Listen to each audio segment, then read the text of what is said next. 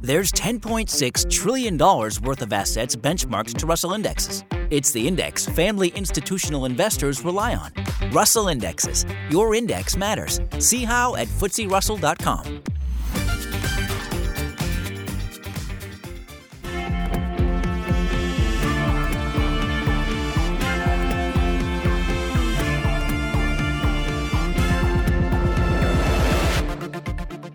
We're talking about investing with exchange traded funds. This is the ETF of the week, where we get to hear the latest from ETFtrends.com Chief Executive Officer Tom Lydon. Tom, great to chat with you again. Great to be back, Chuck. Thanks. Your ETF of the week is the Invesco Global Clean Energy ETF, ticker symbol PBD. PBD, the Invesco Global Clean Energy ETF. And of course, energy been trending and been in the news. So is it one, the other, or both that has you looking at this fund right now? Well, I, th- I think it's all the above, Chuck. We saw global leaders all ascending on Glasgow last week for the climate change summit. The good thing is there's consensus coming out from global leaders that we need to do a better job regarding clean energy and climate. And pretty much across the board, more and more committed. At least 105 countries signed an agreement to slash emissions of methane, greenhouse gas, and by 30% by the end of the decade. That's pretty good. And if we can get the world to potentially limit global warming to 1.8 degrees Celsius or 3.2 degrees Fahrenheit, that's going to be pre-industrial levels of uh, 2100 that's really really positive and the world leaders think they can do that. They do but then the question becomes how do you want to invest in it? Now this fund i know is based on one of the WilderHill indexes. Do you want in an industry that's getting this much play to be indexed? What's the benefit of using an index ETF in the global clean energy space as opposed to going for an active manager who's ESG oriented? So, great, great question, Chuck. You know, I would say in some instances, especially with global equity indexes these days where it's all market cap weighted, there's some that have active strategies or specific technology or innovation strategies that you might want to consider as well. But when you think about clean energy, there are some specific companies that have been in this space for an extended period of time.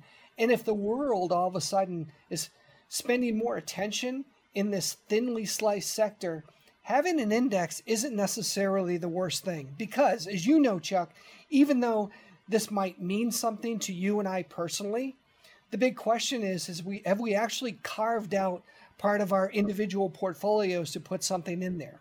Probably not. Have we bought the underlying companies themselves because we like what they do and they make us feel good? Probably not. But going forward whether it's an ESG allocation or specifically an ETF that focuses on clean energy that's probably a decent commitment. And I think what we're going to see is more and more advisors allocate to areas like this. And with that, having a indexed allocation where it's well diversified, not just among companies, but among countries around the world, it makes sense to have more of a diversified holding. This is a fund that has a long history in the clean energy space, but it has a history as well of being a bit feast or famine. I mean, the last two years have been amazing 40% up in 2019, 145% in 2020. It's down this year, but it's above the 200 day moving average. With that kind of volatility, I have to assume this is a 200 day moving average play. Even if you like clean energy, I would think that kind of volatility makes it a 200 day moving average play, doesn't it? I agree. It, it's had some wild swings. And, you know, with that in mind, it really suits well for trend following. And if you can track it on a regular basis and stick to that 200 day average, you'll probably be rewarded. At the same time, Chuck, you know, I look forward to these calls every week because we get to bring forth not only opportunities that are trending in the right direction, but also long term opportunities that make sense that maybe the average investor hasn't thought of before. So, with that in mind, we know there are a lot of investors who don't use technical analysis or trend following in allocating their ETF portfolios.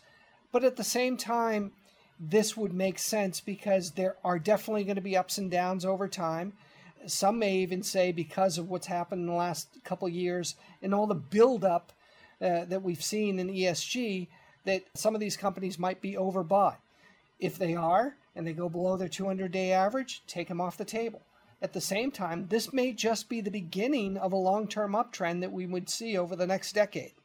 Where does this fit in somebody's portfolio? If they don't have clean energy, does this replace part of your traditional energy investments? Is this in addition to where's the money coming from to add this to a portfolio? Another great question, Chuck. I would say this the average listener right now probably has a very high correlation on the equity side of their portfolio to the S&P 500. I'd make the argument that there are a lot of good stocks in the S&P 500.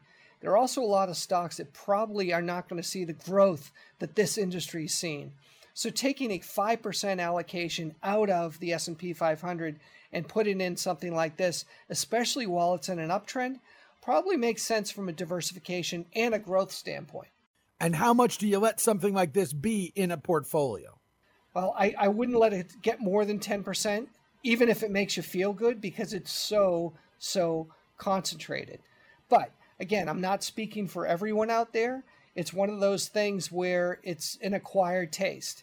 And if you're considering more of your portfolio, not just from a growth standpoint, but if it makes you feel good and if it's a way of giving back and showing some support, a little goes a long way here. It's the Invesco Global Clean Energy ETF, ticker symbol PBD, the ETF of the week from Tom Lydon. Tom, we'll do this again next week. Looking forward to it. Thanks, Chuck.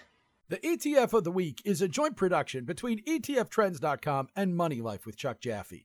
And if you're looking for anything on ETFs, from what's trending, of course, to what's new, what's changing, and much more, including courses and primers and all kinds of resources, check out ETFtrends.com. They're on Twitter at ETFtrends. Tom Lydon, their chief executive officer, my guest, he's on Twitter too, at Tom Lydon. Now, if you want to learn all about my hour long weekday podcast, well, search on your favorite podcast app or find me at moneylifeshow.com. The ETF of the week is here for you every Thursday, and we hope you will follow along on your favorite podcast app. And if you've got time, leave us a review because they really do help. On behalf of Tom Lydon and ETF Trends, I'm Chuck Jaffe. Thanks for joining us. Till we do this again next week, happy investing, everybody.